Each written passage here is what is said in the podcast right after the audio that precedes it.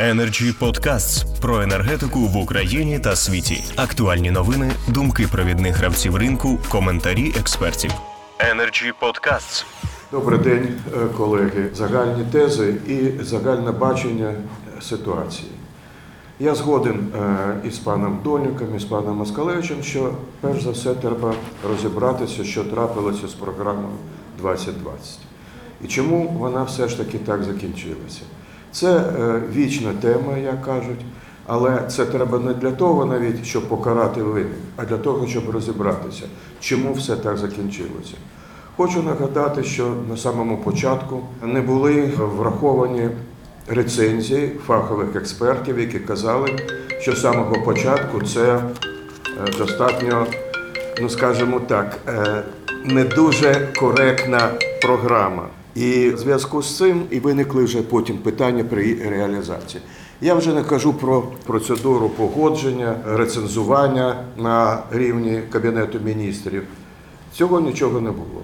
Але це вже було це історія. Що робити зараз? Мені здається, що перше це треба зробити максимально можливо, щоб стабілізувати видобуток.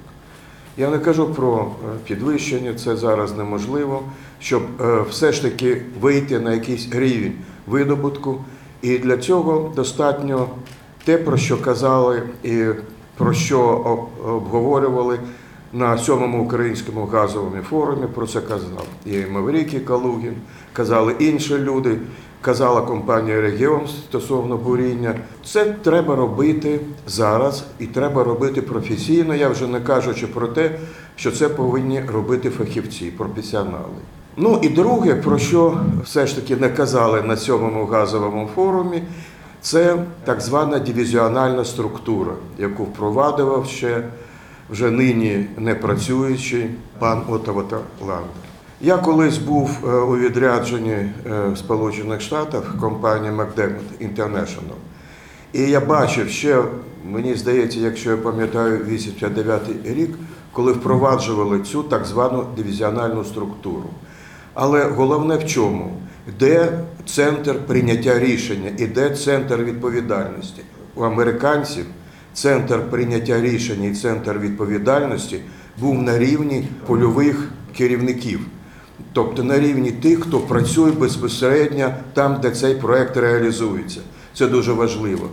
Начальник дивізіону контролює, міг зупинити впровадження цього процесу, але не міг і не повинен погоджувати всі рішення, які приймалися на місцях. Мені здається, якщо казати про Укргазвидобування, то дуже важливо зараз все ж таки налагодити нормальну систему управління і нормальну систему заохочення.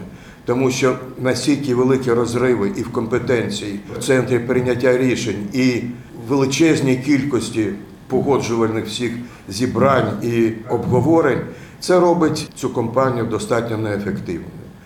Оце те, що я можу сказати дуже коротенько, це мої думки, що потрібно робити в наступний час. Стосовно е, залучення інвесторів. Моя точка зору, що зараз да, підписали вже угоди по СРП, треба всіляко сприяти їх реалізації. Крім того, е, зберегти достатньо ліберальні ставки рентних е, платежів, можливо, навіть це трошки розширити. Тобто треба займатися професійно цією роботою. І я згоден е, з паном Маврікем, який казав, головне це люди. Будуть професійні люди, і тоді буде і позитивний ефект видобутку. Я дякую за увагу. Energy Podcasts.